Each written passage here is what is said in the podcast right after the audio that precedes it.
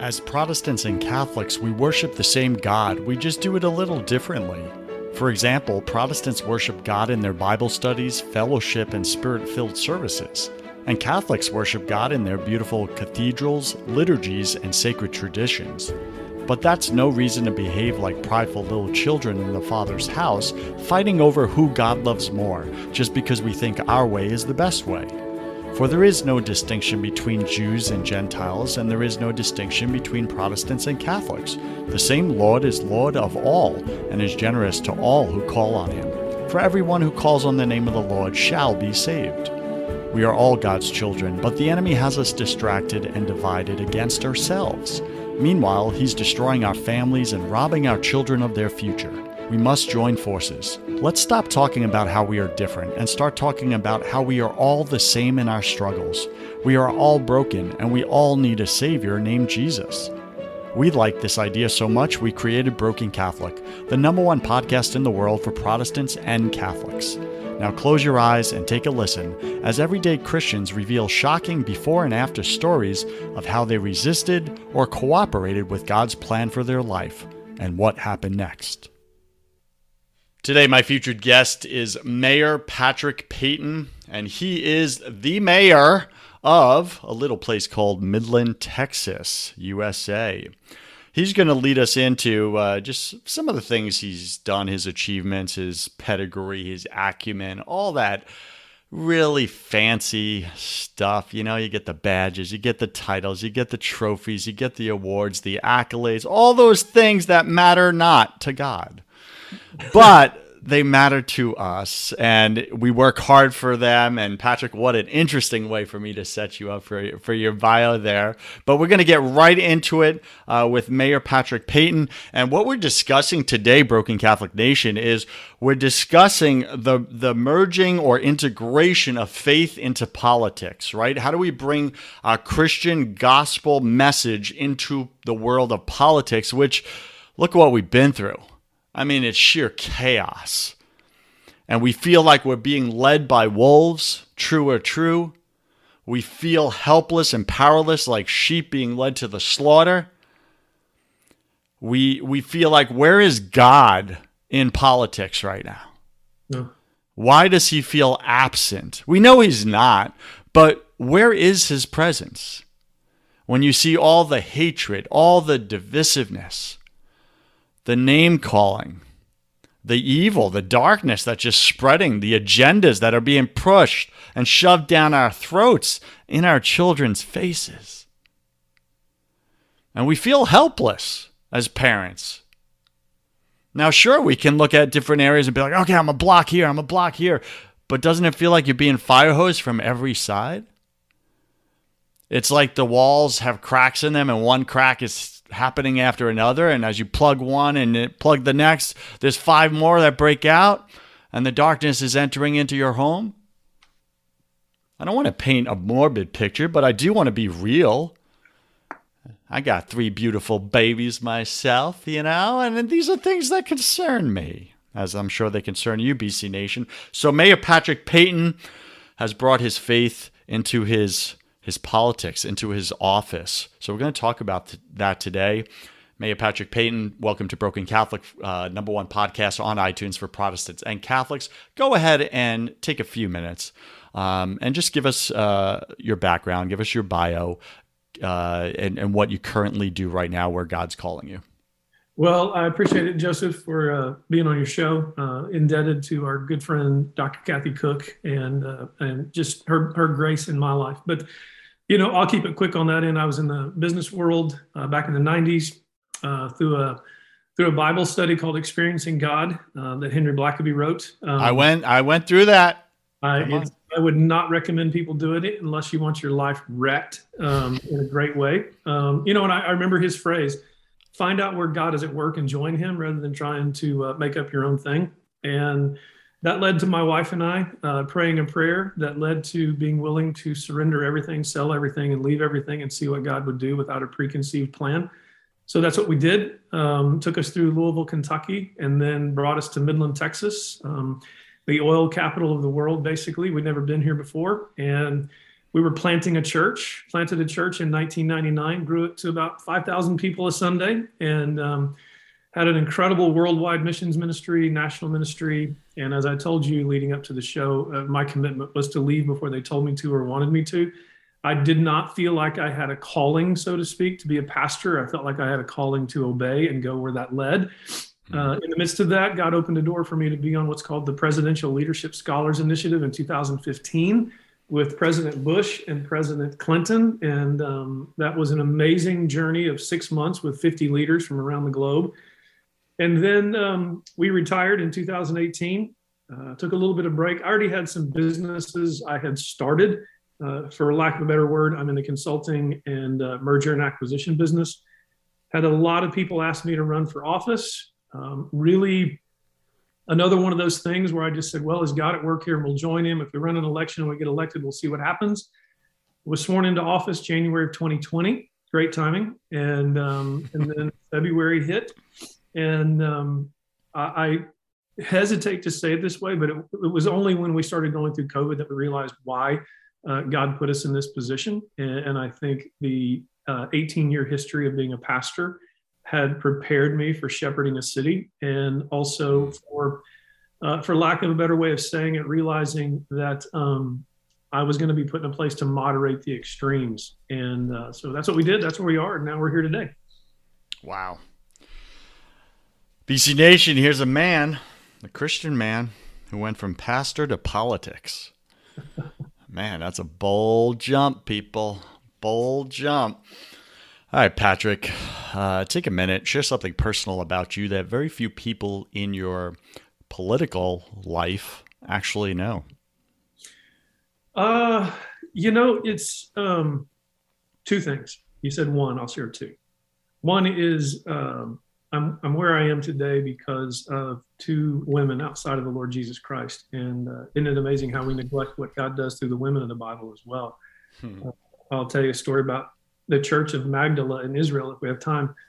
But my mother, um, broken family, um, and she was a she was I don't think you can use this word to describe your mother, but she was a stud. She was a uh, an animal, and she was uh, you know she taught me a lot by just watching her. She was just trying to make it happen. Um, I don't fault my my dad for for anything. You know, broken people uh, or hurt people hurt people, and sometimes they need their lives to get together and uh, I think we've kind of become a nation that dad beats sometimes rather than understanding. Wait a minute, um, you know, my, my ultimate father is the heavenly Father, and he can he can um, take care of those issues. Not to negate the presence of a dad, but uh, a long time ago, I, I had to call my father and apologize to him because in some public places I'd said things that you know, like my dad left our family, and I think it helped people. It made people think my dad was a bad guy. Um, not a bad guy, just uh, needed some guidance and needed the Lord Jesus Christ to change some things in his life. So and then I met this woman, you know, that's been my wife for 34 years now. And uh, she knew what a hooligan I was and uh, had been really miraculously transformed by the Lord Jesus Christ. And she said, let's do this thing. And um, so um, they're the backbone of it all, really, quite frankly. Um, I'm an introvert by nature, which people say, well, why, why does, so why are you a politician? Uh, well, uh, because what the Lord wants you to do has nothing to do with whether you're an introvert or extrovert. It has everything to do with obedience. So, um, the unknown factor in my life is it's all attributable to the Lord Jesus Christ and two powerful women. Mm. Thank you for sharing that. You know, so many of our listeners were raised in broken homes, myself included. And for much of our lives, we can blame our dad or blame our mom, whichever parent left us, for why our life's not going the way we hoped. Yeah. And eventually we have to come to this place of growing up and saying, okay, what am I responsible for in my life? Yeah. Well, you um, know, the scriptures say our God is in heaven, he does whatever he pleases. Uh, you know, we can have denominational and theological school discussions until our noses bleed and our heads blow up about the sovereignty of God and what he controls and what he does. The fact of the matter is, my choice every day is to wake up and trust the providence of God and uh, to take what he's given me and to be a good steward. Nowhere in scripture do I see the great heroes of faith blaming the people of their past uh, to set them back or to hold them back. And so, Um, but we've become a, a, a, people of excuses. We be it's it's easier to blame my mom. It's easier to blame my dad. It's easier to blame my uncle. This is not to say bad things do not happen to people. Okay, that's a given. I, I get that. Um, but I wasn't put in a river in a basket and floated down to see what God would do. So, um, you know, I, I think it's just I get it. We, we we sometimes need some counseling to help through these things, but um, uh, oftentimes we become a therapeutic nation rather than a theological nation, and and that has led us to this place of blame. I agree completely. And I'd like to shift the conversation a little bit based on that segue to what I see in the political space as well as society at large is this lack of willingness to take personal responsibility mm-hmm. for our own behavior. And instead, we point the finger, we blame excuses, reasons, stories, whatever. But there's just a lack of personal responsibility. And post COVID, I don't know about you in Midland, Texas, but here in Tampa, Florida, people just gave up caring about how they drive. they just gave up caring. Like the signals, turn signals, no longer work on their vehicles, supposedly. Mm. Like they literally, I don't know if you've seen like a shift, not only in human behavior, but a shift in like driving, which is like, you know, some evidence there. It's almost like we've lost um, our thoughtfulness, our our kindness, our concern for our fellow human beings, mm-hmm. and we're we're kind of like in survival mode. I gotta take what's mine, keep what's mine, protect what's mine, heal what's mine, and it's just about me, me, me, me, me and I don't have to take any ownership whatsoever for my behavior. That's all your problems. Right. And if you push back on me or tell me I'm wrong, my behavior was wrong, well, then you're wrong. You're evil. You hate me. You hate the world. You hate humans. You're a terrible human being. You're toxic. Yeah. Can you speak to us about some of that that you see, or is it just me and I'm I'm the only one that's picking this up? Well, um, I'll go back in answering that question. You know, we had a little conversation at the beginning of maybe what my denomination was. And I won't voice it here on air unless it needs to come up. But I think back in the, we came out of the 60s, and then back in the 70s and 80s, we had this next r- round of cultural wars and cultural discussions. And it became easy for the faith community, whether that's Protestant, Catholic, or whatever that is, to forget that the enemy's the enemy. Um, people are not the enemy. And, and I go back to one of the great authors of that time, um, was Francis Schaeffer, and and you know Francis Schaeffer would talk about how we are all created in the image of God, every single one of us, even the ones that we really don't like, and the ones who we would say are the most evil among us, are created in the image of God, and somehow. And I know we weren't the first group of people to have this happen. Somehow, in, in my lifetime, I've been able to go back and see this happen in the 70s, especially in the 80s, and and it, it, I think it escalated in the 90s, and then it's just become untenable in the in the 21st century and especially with social media. We just attack people rather than realizing hang on, hang on just a minute. If we're all created in the image of god then that means the way i respect god and honor god is in the way i respect and treat other people. That's that is to honor the image of god in people well we left that venue we we have left that conviction and and we have we have decided to compete and and and and categorize people who are God's creation. And, and so now we've created camps of belief and conviction rather than an attitude of love and faithfulness and grace towards each other and humility and meekness, all these qualities that we're supposed to see. And, and so I think what we're seeing is just the seeds sown of incivility. Um, and, and we've created these over a generation, these schools of thought of I'm against them because they're against me which is why, you know, in your opening segue, I actually think it's so bad right now, it might be the most hopeful time uh, for the cause of Christ and the gospel, because it seems to me when you study scripture where God breaks in for a movement is when everybody's about to give up on the whole thing. And, um, and remembering again that I love when you read through the book of Exodus that it says, and the Lord hardened Pharaoh's heart again. Well, those you better meditate on those words because for whatever your convictions or thoughts are about who the president of the country is right now, um, if I believe in the providential hand of God, then there is no moment where God checks out of the world and then he says, "Oh, wait a minute, I'll come back after I take a break." I mean, he's he is doing something, and so I think what's beginning to happen I think it's happening in the business sector. I think there's there's an awakening happening in the in the political sector where people are beginning to say, wait a minute, we will go nowhere if we don't start figuring out a way to honor each other, even those we disagree with.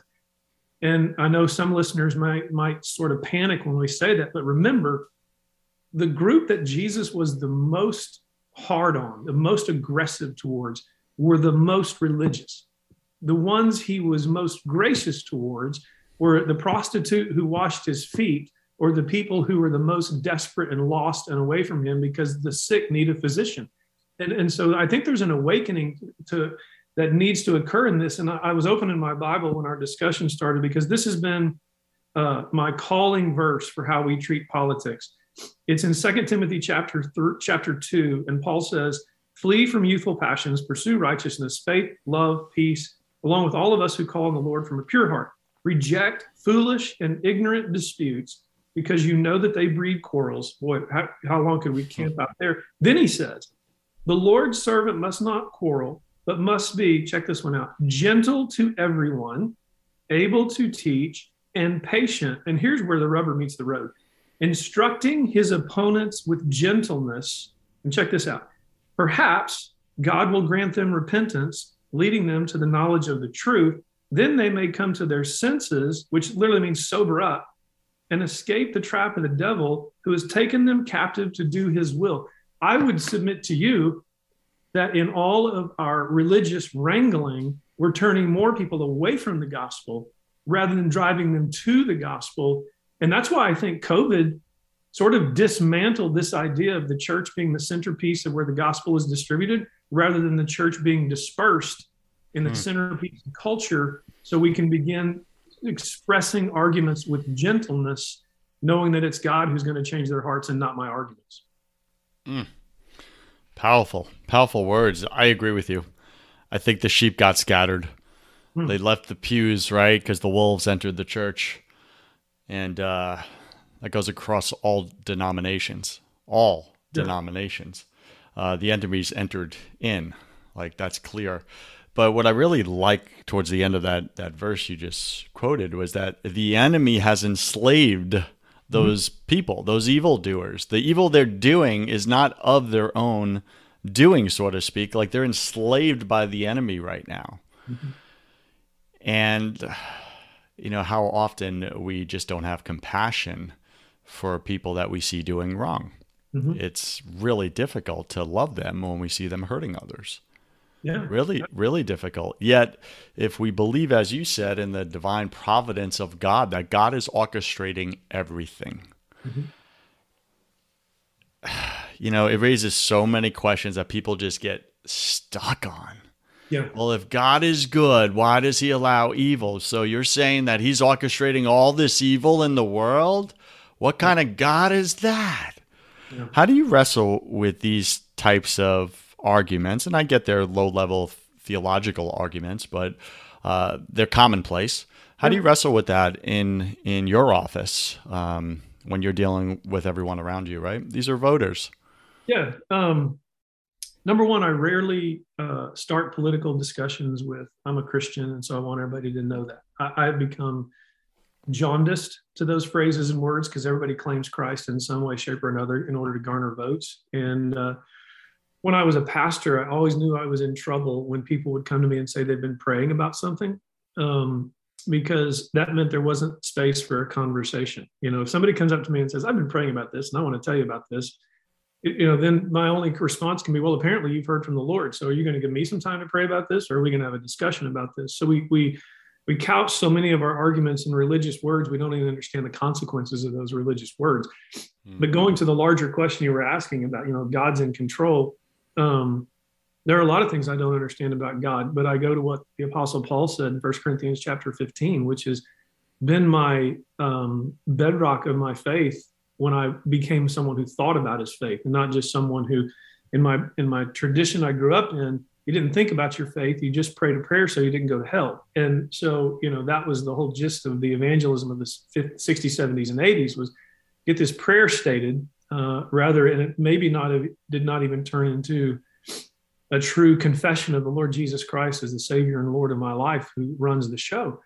But I love what the Apostle Paul says when he says, Look, folks, if there's no resurrection of the dead, and and then he says, we're all fools. We, this this isn't worth it. Let's get out and let's just do life, um, because no resurrection makes God a liar, makes us a liar, and this whole thing's a joke. And and I, I think that I rest. No, I don't think. I know I rest on that. I, I rest on when I can't understand something in the Old Testament, or or when it boggles my mind that in Genesis God told Abraham his descendants would be slaves in a country somewhere. That you know the children of Israel were not a mistake in Egypt. It was God working to the greater redemption of his his son Jesus Christ. In the end, I believe in the person of the Lord Jesus Christ, the death of the Lord Jesus Christ, and it all hinges on the resurrection of the Lord Jesus Christ and that one day he will return. And so, um, you know, I'm not worried about debating people about, well, what about evil? What about this? You know what? That apparently we've been debating those since all of time. So let's talk about how we love people. Let's talk about how we love the Lord Jesus through how we love people. And I would submit to you, Joseph, that the reason people have the space to ask these questions about the sovereignty of God is because they have yet to see the, the love of God in the life of the church and people. So you I agree.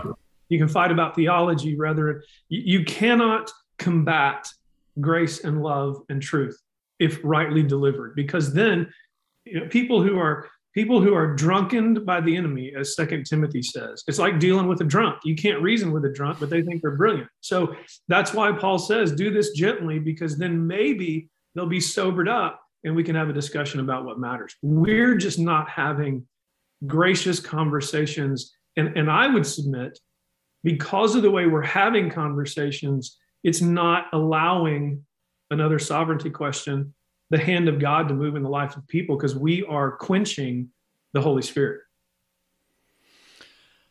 So, do you wrestle with this personally? Showing up gentle in those meetings, right? You're oh. you have your board meetings, you have your committee meetings, you got your councils, all these lawmaking uh, meetings. Mm-hmm. Do you struggle with showing up gentle when the rest of the room isn't? Oh, it's a beatdown in my life. I I uh, to struggle through meekness um, is really hard for me. I, I, am sharp of tongue, sharp of wit, and uh, for your young listeners, especially who are what I would say are in their 30s in these maturation years, I would say, who all think they're ready to run the country and run the world. Um, I would say to them, be ready because if you're going to let God use you, He's going to beat you down. Some people don't like that phrase. That's just my. I like that competitive verbiage. Um, he's going to beat you down into meekness so he can trust you with greater responsibility. And um, and so i've had to learn to be silent. I've had to learn to listen. I've had to uh, as my wife says to me she says your your facial expression says that you hate everybody around you so change your eyebrows. I mean it's it's the whole game joseph. I mean it's from the way i walk to the way i pace um, through uh, a lobby from the way i conduct myself in meetings.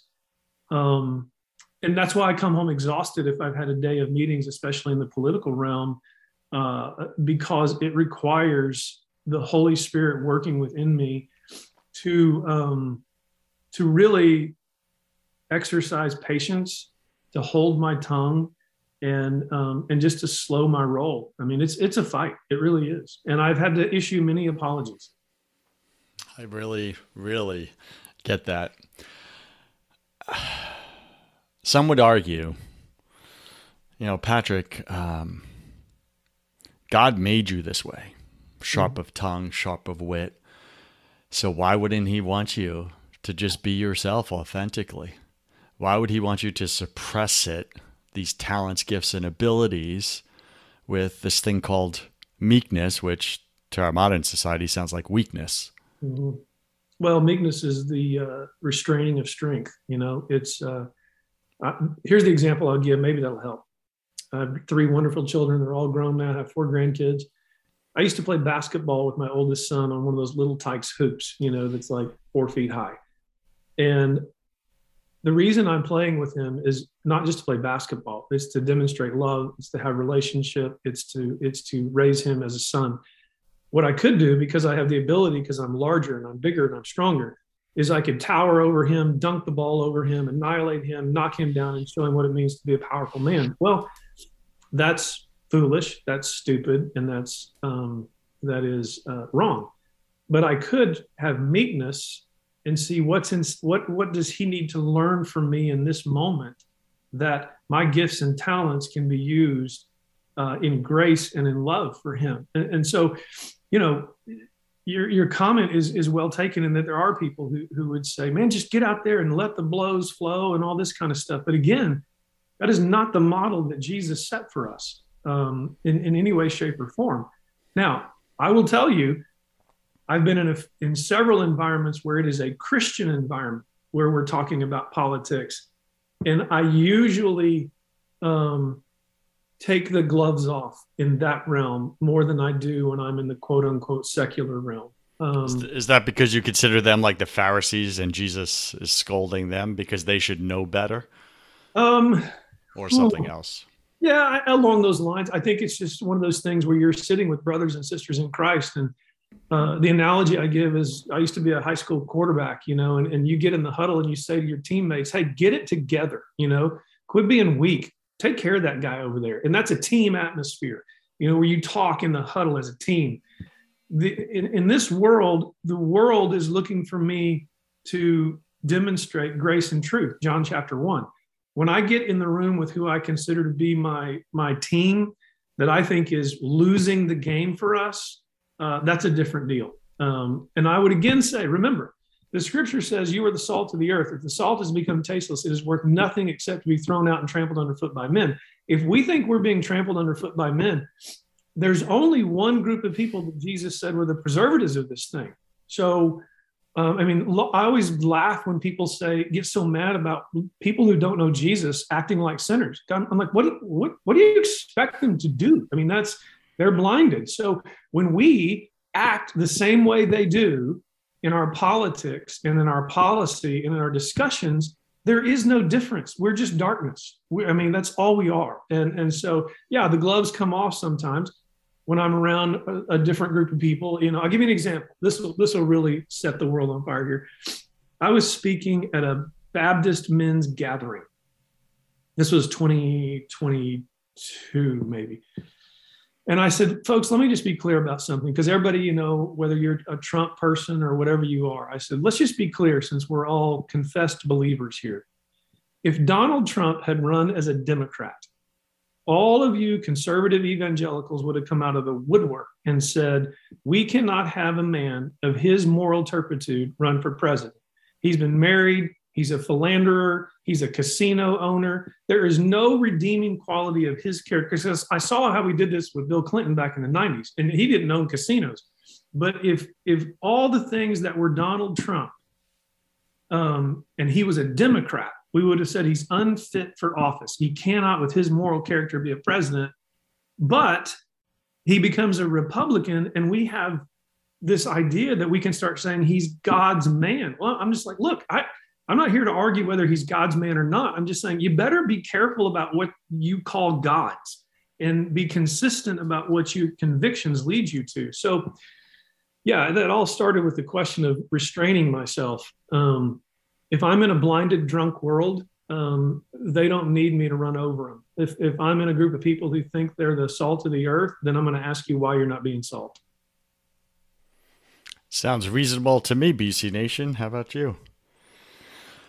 All right, speak to us about toxic toxic extremes in the political sphere because I know this probably irritates you and frustrates you to no end. Ah, so let's go back to COVID. Um, COVID starts. I'm on the road. Uh, I'm actually sitting at dinner. This may offend some of your listeners, but when I travel with my business, since I'm alone, I usually, when I go to a restaurant, will sit at the bar because I don't want to sit at a table of four people, you know, and everybody think I'm this poor lonely man who doesn't have anybody with him. So I sit at the bar, have my uh, chicken Caesar salad, and I'm sitting in Feb- in late February in Oklahoma City watching an Oklahoma City Thunder basketball game, and all of a sudden they shut the basketball game down. So that's how this whole thing happens my city phone starts ringing and and I had to take a seven hour drive home. I'm on the phone for seven hours, get back to Midland. We're all trying to figure this out. And by the way, the city of Midland never shut down. So that'll tell you the kind of people we were. Um, but I had two meetings as soon as COVID started raising its head. One was a group of doctors who came to my office, quite literally, all the very literal, sat down, tears, weeping, gnashing of teeth. And they all said, if you don't shut this city down, you will have 2,000 dead people on your hand in three months. You better buy refrigerated trucks. The next group of people said, if you shut this city down, you're a Marxist, socialist, communist, and, and that's just the bottom line. That's when I, that was really my first exposure to, oh, okay.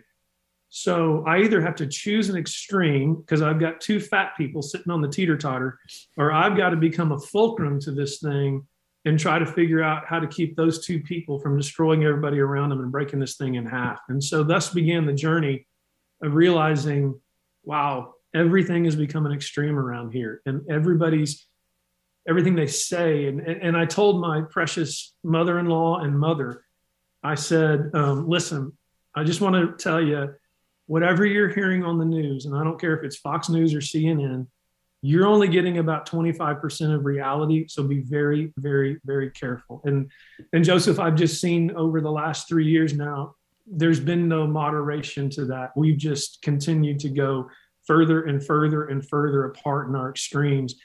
And the bad thing is is if you try to moderate the discussion both parties call you a sellout and um, you're no longer conservative enough or you're no longer liberal enough. And um, and this is not new. I was reading Dwight D. Eisenhower's biography, uh, one of his biographies, and when they were asking him to run for president, this is, I'm quoting Dwight D. Eisenhower. He said, What concerns me the most is the radical left and the reactive right. Because in the military, if you lose your middle, you lose the battle. And um, so there's nothing new under the sun. And it's, it doesn't matter whether it's taxes, it doesn't matter whether it's abortion, it doesn't matter whether it's COVID the extremes are setting up camp and and there's a valley of lostness in the middle that we've got to figure out how to monitor how to how to walk through. Now that you've articulated the problem you've been immersed in it for quite some time what do you see to be the solution? Yeah um, it's going to require people who have no desire to get in political office um, to step into it and they're going to get their brains beat out uh, the first couple of go rounds. If they're fortunate enough to get elected, then they're going to have to stick to the moderate plan. And because there is a swamp, not only on the left, there's a swamp on the right. Um, it is a systemic structure that determines the behavior of politics. And it's going to take a long term awakening um, among people to step up to the plate in that regard. And it's going to require, I mean, touched on this subject, it's going to require business leaders as well um, uh, shepherding their employees in, in, some of these regards and not being an extremist. And so, it, to go back to the beginning of that, people are just going to have to step up to the plate and be willing to have these conversations. And, um, and but you're going to get beat up because establishments do not give up easily.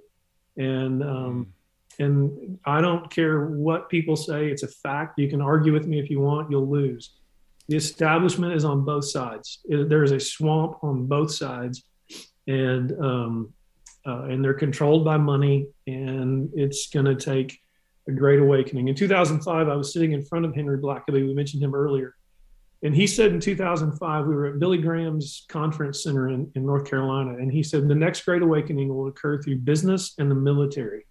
And I thought, wow. And I have a good friend of mine who says he would add to that politics. And I know it seems really, really, really, really stupid to say that right now. Um, but I think that might be true. I, I, really do. I think it might be true. I know it is in the business world. Speaking of that, where do you see God moving in politics right now? At the local level, um, more at the local level. There, in the fact that more municipalities and to some degree states are realizing what the principles of representative republic democracy actually mean and what it means to actually have a question, have a conversation about policy rather than executive orders. Um, you know, we, uh, and so I see local people saying, hang on just a minute. Local municipalities are supposed to be a microcosm of what a representative republic looks like in the nation. Since we've lost that sense of what it's supposed to be, now we're seeing people step in at the local level and say, wait, we are going to have a debate about mask mandates. We are going to have a debate about vaccines we are going to own our own politics here locally, and we're going to have conversations with each other about that. We did that here. I mean, we we put a mask mandate on the city council agenda so we could debate it. And I went on Fox News and said the problem I had with Governor Abbott was he was doing all these executive orders, but not calling a special session of the legislature. I'm like, we're past this now. The legislature needs to show up. So I think there's a groundswell in municipalities who are saying, wait a minute, let's get back to a representative republic, debating the issues, respecting the opinions. And it, when it starts locally, it'll then begin, it has to begin to spread nationally. It's not, it's not going to come out of Washington, D.C. It's, it's going to be a result of what we do in the middle of the country. So what I'm hearing you say, correct me if I'm mishearing, is that it's got the solution is from the bottom up. It's definitely not from the top down. Is that yeah, correct? absolutely. I think that's exactly correct. You know, there's so much power at the local level. And if people doubt that, think about the power that mayors around this country had who were shutting their cities down or allowing their cities to be mowed over by protesters when that didn't have to happen. I mean, we knew we had protesters coming to our city. Mm-hmm. I told our police department to publish on their social media sites, and there's all kinds of other crazy stuff going on in the internet that in the crime world is unbelievable. And I said, you just post and say, if anybody comes to Midland and breaks anything, we will arrest anyone and everyone who breaks anything. Literally, buses on the way to our city turn around and leave. And, and so you just, you, that's not, that's just the law. That's just upholding the law. And, um, and so again, it, the greatness of this country is exhibited in its municipalities. It's what's happened over the last, I would submit, 30 or 40 years is even local entities have deferred to Washington, D.C. or their state capital. Now they're having to recapture what it means to be American in their local municipalities. And what will follow is elections to state houses and then to national houses. Mm.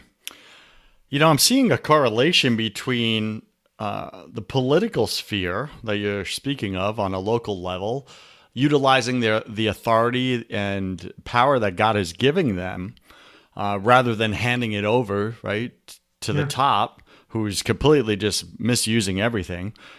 And I'm seeing a correlation with the church mm. and the lay people, us, yeah. the congregation, and the authority and power we've been given as apostles of Christ mm-hmm. to bring the gospel message out into the world, to be salt and light. And so many of us, we just defer it to the clergy. Mm. Yeah. And, and we're seeing the same thing. Like the church is making poor decisions left and right and, and right. And we're seeing wolves exposed, etc. And it's this, this deference rather than like realizing like God ordained each of us mm-hmm. to stand in government, starting in our own home, yeah. right? To govern our home as fathers and husbands, if you're a man. Mm-hmm. And as wives, to be helpmates to your husband, to, to be that one, that one flesh, mm-hmm. leading these children, not just to heaven, but through a really dark, messy world and to carry that light. But it starts at home. And so many times we look at the clergy and we blame and we point and we do the extremes and we label. Mm. But if we look in the mirror, how are we better? How are we behaving differently to your earlier point, full circle here? I think it all comes back to that is taking personal responsibility, right? I think it was C.S. Lewis that says when he was asked, you know, what's wrong with the world? He said, I am. Mm-hmm. I'm what's wrong with the world. Mm-hmm. Times 8 billion. Yeah. Yeah. Right. That's that's really what comes down to. What comments do you have around that? You know, I remember preaching and thinking, um, when I'm done, all these people are going to leave, and do they leave what they confess in this building, or do they take what they confess where they go? And I'm afraid the former is more true. Mm-hmm. Um, and it, we we talked about it a little bit earlier. We've had this sacred secular divide. I was listening to a, a I was at a conference and this architect was speaking about spaces. And the argument of this architect was he said, and I love this quote, he said, There's no such thing as unsacred spaces. He said, all sacred spaces are sacred because people created in the image of God are in them. Only unsacred people make places unsacred. So we hmm. begin there and say every place we set our foot is sacred because we carry the light of Jesus Christ and the person of the Holy Spirit within us. So that means Francis of Assisi was right. Preach the gospel, use words if you must. So there's there should be no divide between a sacred worship day of worship and the other sacred days throughout the week. This was something that was started stirring in me about 10 years into the pastorate because I had been raised in a convictional model that said there's the called and then there's the laity, which is not biblical. It, it's just not biblical. And so, and we can have debates about that, but but we're seeing that break down. And, and we have been called to go be the light of the world. We have been called to go be the gospel wherever we go. Where this really hit home with me was a gentleman who will remain unnamed, but he's the CEO of a one of the world's largest companies. And I had the privilege of getting to know him. And I'm sitting down with him about three years ago, and I said, What is your greatest concern? And he said, I have 7,000 souls I have to shepherd every day. And I said, Hang on just a minute. You said souls you have to shepherd. And he said, Because that's the role of a CEO who claims to be a follower of Jesus. I am a shepherd. And that's it, it's like a light went off when I thought, Oh my goodness. We have allowed people to go be teachers in schools without being consecrated into their calling to go be a teacher and carry the sacred light of Christ into the schools. Everybody tells me God left schools when prayer was taken out of schools. I'm like that, that is the stupidest argument I have ever heard because God prayer was not taken out of schools if believers are in the schools. I mean, that that's just the reality. And and but we have let it be told to us what has happened. Then we start these political arguments. You know, I'm like, wait a minute, the salt of the earth didn't leave, so something because I've never been told prayer is the salt of the earth, but I have been told you are the salt of the earth. So let's let's figure that out. And and so in the end, it's just helping people understand if you are a follower of the Lord Jesus Christ. I don't even use the word Christian anymore because everybody calls himself a Christian. If you're a follower of the Lord Jesus Christ, everywhere you go just became a sacred space. Now, how are you treating that sacred space in the humans created in the image of God in that space? And so I think it's um, man, I, it, we could spend six hours talking about that. But my hope in the in the days and years to come is that um, business people begin to realize I'm a shepherd, and moms and dads begin to realize I'm a shepherd, and school teachers I'm a shepherd, and uh, and even the gifts listed in Ephesians four, we we operate as apostles and prophets and evangelists and shepherds and teachers these are gifts and things given to us to operate in the world, not just to be used on Sunday or Saturday whenever you worship uh, in teaching children in the nursery. If anything, when you show up at a place on Sunday or whenever you worship, that's that's really a locker room time, a huddle time. Go see your team, get encouraged, but go back and get in the game where real sacred stuff happens. So, don't know if that helps, but that's sort of the, the world I'm treading in right now. I think that was helpful. Approximately how many souls in Midland, Texas has God put under your care? About 150,000. What's that like to feel the weight of that responsibility? Mm, um, that's a great question. I'm trying to put into words how I've expressed it before. When I was a pastor, how many times have I said that in this podcast? I operated in a convictional window. I'm not saying this was right, but this is how I operated. And if you came to our church, this is these were our convictions. If you didn't like them, you didn't have to join our church. You know, it was kind of like come if you want, but you don't have to. But this is this is how we're going to teach. My eyes were opened when I became the shepherd of 150,000 people and had to realize not everybody has the same confessional window as me. I don't get to isolate them. I don't get to say, well, you're a bunch of lost people because you're not in church. You're you know you're out fishing on Sunday mornings or whatever the case might be. But now I had to realize what it meant to be a shepherd of all the sheep, to be full of love and compassion to all the sheep, even if they radically disagreed with me. Were they going to see the composure, the countenance, and the confession of Jesus in the way I acted? So it was actually for three years, it felt like the it felt like a weightier call at times than being a pastor because the ramifications of how I said what I said um, and even what I said sometimes carried more weight because when I was with my team as a pastor, sometimes I could say things a little rougher. Sometimes I could say things a little more convictional. Now I'll go back to Second Timothy chapter 2 with great patience, gentleness, because it just might be the Lord might use what you say. So that's. Um, and I've had a lot of testimony speak to that. I've had a number of people come up to me and say, I knew you were a pastor and I was worried about fill in the blank, but thank you for the way you treated us. And, you know, that's, that's just confirmation that we're maybe doing something right. Very cool. Where, let's get personal. Where have you resisted God in your life, even recently?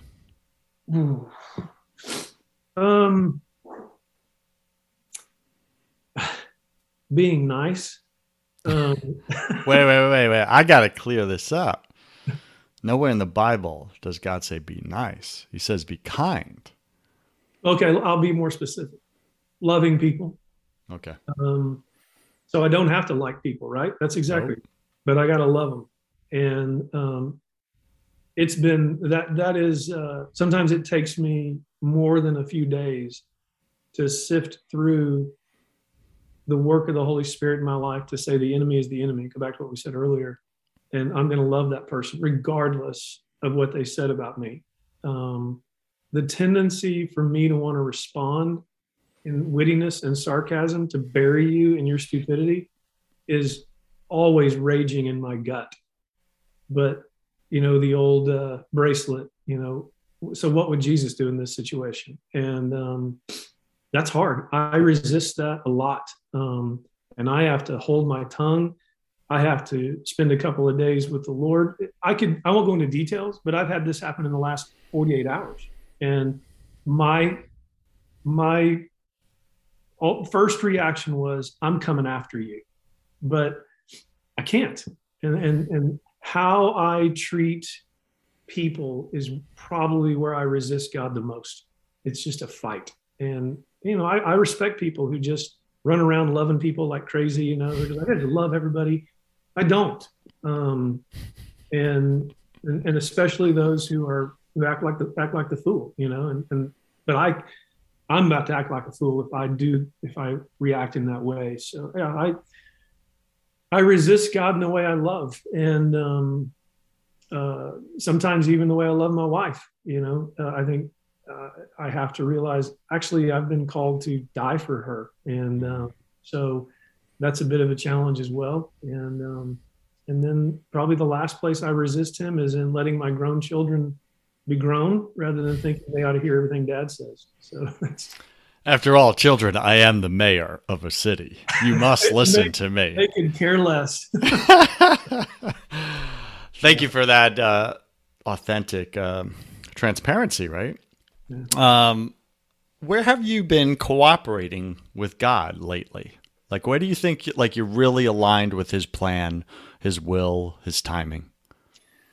Uh, right now in my business, uh, God has opened the door because He's opening the eyes of some leaders in business to say, we don't have a soul in our company. Um, we're very successful. We make a lot of money, but we might be destroying lives, and we we don't have a soul. Can you come walk with us and help us redeem the time because the days are evil? And I believe that's in lockstep with what I think God is doing in the business world. And so, uh, yeah, I think that's a shorter answer because it's more concise for me is god's opened that door. He's he's literally had business people say to me help us find a soul. Help us lead people. Um, they give us 50 to 60% of their waking hours and days but we're not redeeming that time. How do we do that? And, and so it's it's been a wonderful opportunity to not be the sage on the stage anymore but to be the guide on the side. And uh, that's been very rewarding that is so refreshing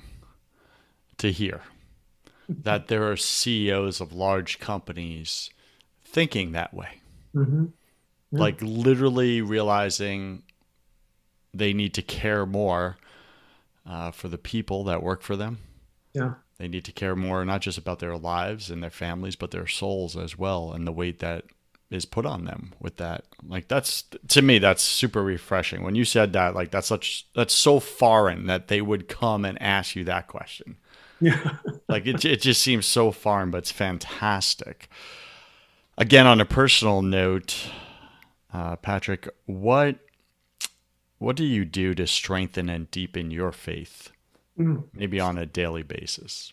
Yeah, well, I can th- I can go back and thank the mentors in my life when I was a teenager um, who taught me the discipline, and it is the discipline and the practice of time in the Word, uh, reading God's Word, personal prayer time. I, I resist devotionals, really, quite honestly.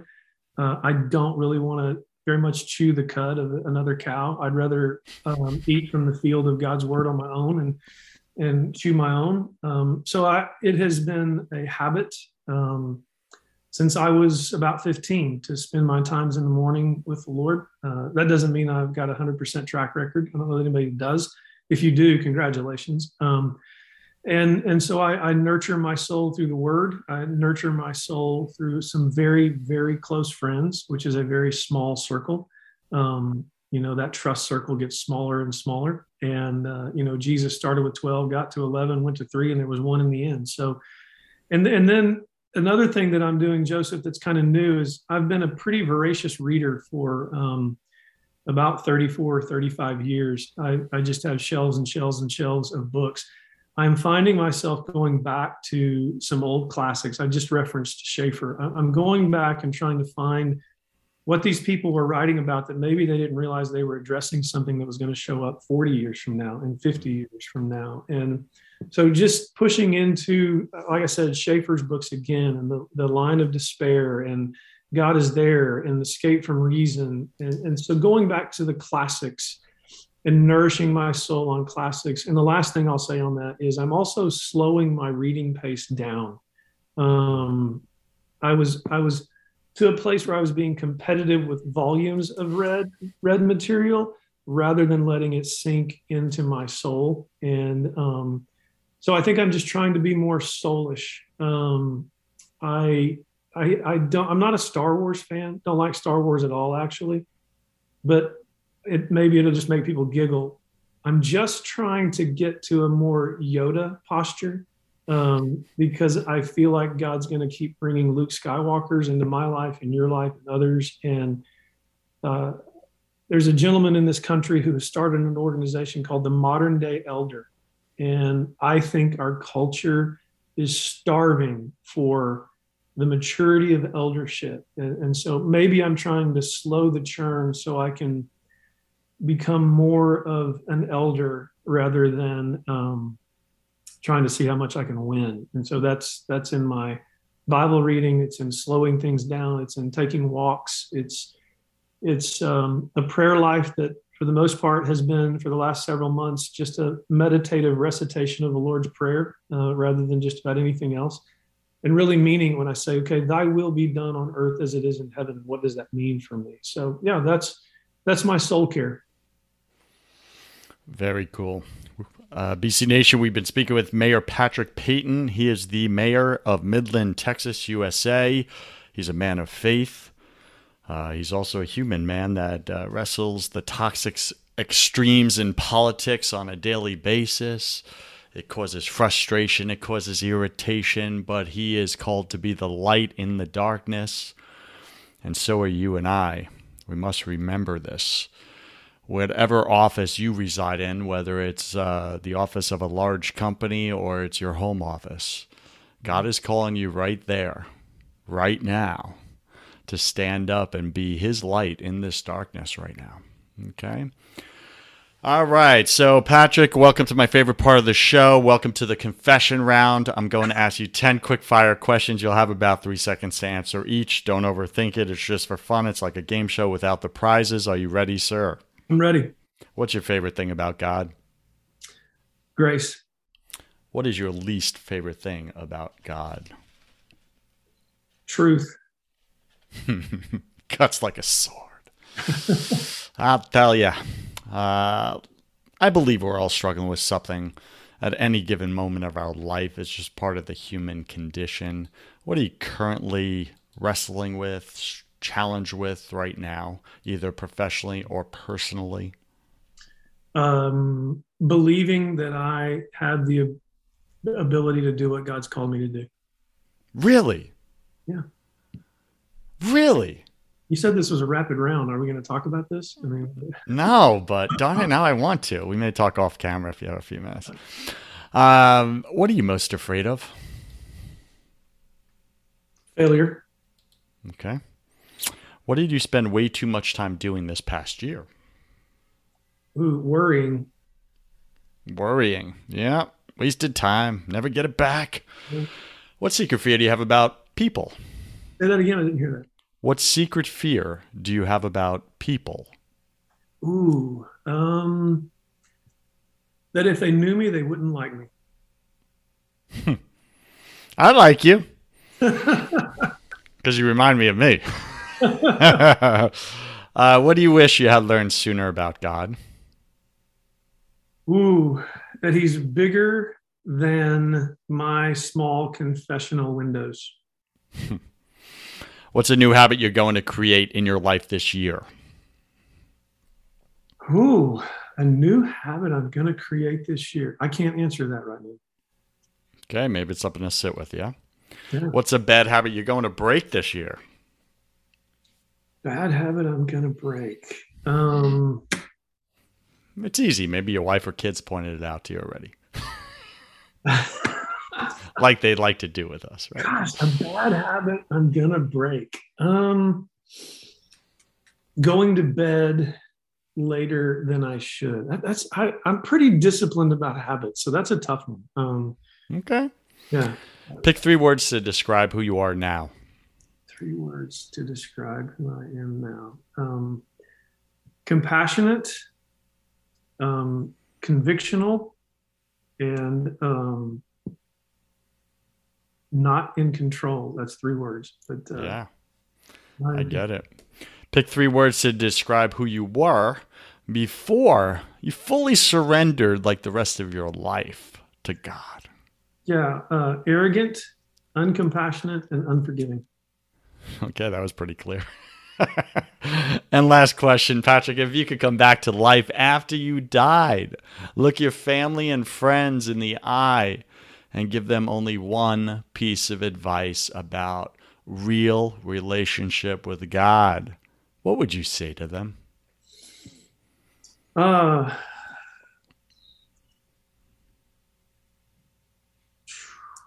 I would say do not fear absolute surrender. Man, I'm with you, brother. Do not fear absolute surrender, BC Nation. This is the great call of God.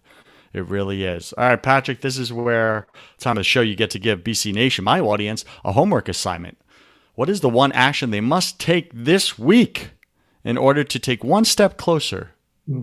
to God, to aligning with His will and His timing in their life? I would um, tell them to sit down with a piece of paper, not a computer, grab a pen or a pencil, and write down these categories my faith, my family, my fitness, my finances, um, my physical life. And I would ask them to write the story of who they were in those categories and then write the story of who God wants them to be in that category and in those categories. Because only when you wrestle with who you were there and wrestle with who you want to be there, will you then begin to start creating the story, co-creating the story with God that He has for your life, according to Philippians two ten. Okay, BC Nation, you have been officially challenged. Now you have a decision to make. Either take a step closer towards God or continue just to coast through life until you meet Him face to face. All right, BC Nation, if you enjoyed this episode with Mayor Patrick Payton as much as I did, please go to iTunes, uh, Apple Podcast, go to Stitcher.com or go to BrokenCatholic.com and write a five star review, an honest review about this episode with Patrick. How did he show up? What did the Holy Spirit move in you through his words, his story, God's story told through his, life? Show your gratitude. Go write that five star review right now. If I like what you write, I will read it live on the show and give you a shout out like I'm about to do with handle Stewardship Author. Stewardship Author wrote five star review. Let's just be real. This podcast, Broken Catholic, provides real Christian conversation that men of God especially can benefit from. I pray we all can he- can learn to be more authentic in our relationship with Christ. Thank you, Stewardship Author, for your five star review. I appreciate you. BC Nation, go write yours now. Mayor Patrick Payton, Midland, Texas, warrior for God, mighty man of God. Where does BC Nation go to learn more about you, get in contact with you? Maybe you have something you want to give them. What do you got? You know, it's funny. I have never done social media, so I really can't direct you to. Uh, well, I, I, guess I have a Facebook page for Mayor Patrick Payton, um, but I. Uh, it, it's funny. I never did social media when I was a pastor, uh, which is probably a good thing because nobody in my political life could go back and see anything that I posted. Uh, the best way to get hold of me is just uh, Patrick at PaytonGroupLLC.com, and that's P A Y T O N, PaytonGroupLLC.com. Those emails come to me, and that's the best way to have a conversation with me. Um, and I probably won't change that conviction anytime soon. I uh, not a big social media guy, and uh, and I don't have conversations on social media, but I have a conversation with you if you email me. There you have it. BC Nation, reach out to Mayor Patrick Payton if you so choose and the Holy Spirit prompts you. I remember back in uh, my biggest conversion times of my life, the Holy Spirit prompted me, go speak with that person after the talk. Mm-hmm. And I mm-hmm. didn't want to, but I did. And had I not, I wouldn't be where I am right now because that conversation led to an invitation, which led to another and another and another. And God just moves us up. But it all starts with you saying yes to the promptings of the Holy Spirit within you. Mayor Patrick Payton, thank you for being on Broken Catholic. I wish you God's love, peace, and joy in your life, sir. Same to you. Thank you. Have you tried absolutely everything and nothing has worked? Have you tried therapy? Have you tried coaching? Have you tried counseling, Christian counseling? Nothing's worked for you, for your spouse. You just want better communication. When you wake up, do you feel like you want to crawl under a rock in the morning time? Is your brain so scattered and foggy at this point that you're not following through with things? You're not keeping your word in the matter. You're letting people down, maybe your own spouse or kids. Do you have way too much on your plate and you're getting more and more frustrated, which is turning into anger? Are you battling addictions right now? Are you an amped up or frantic person with a lot of anxiety and you're off and on of bipolar and depression medicines? If any of these you connect with, then what I do is specifically this I do not do therapy, I do not do counseling. Those are for people that want to talk about their problems or learn different ways to cope and manage their problems. I don't do that. Reach out to me if you want to get rid of your problems permanently. Like, be done with the addiction, be done with the medications, be done with the escaping your life because you just feel so powerless in it. If you want those results and you want peace, it's what we all want. We're all chasing it. We had it as kids, we lost it. Life beat the crap out of us. If you want peace, that's what I sell. It's God's peace. So you can find that at josephwarren.net. You can schedule a call with me, complimentary. I'll contribute 30 minutes of my time into your life. We'll get clear on what you actually want. Then we'll see if we're we want to work together. And that's me interviewing you to see if you're ready. Are you ready to do what it takes? Some people try to come to me, but they're not ready to be coachable. They're not ready to get rid of the problems. Again, if you don't want to talk about your problems anymore and you've tried everything and nothing has worked and you want to permanently get rid of them, go to josephwarren.net and let's see if I'm your guy.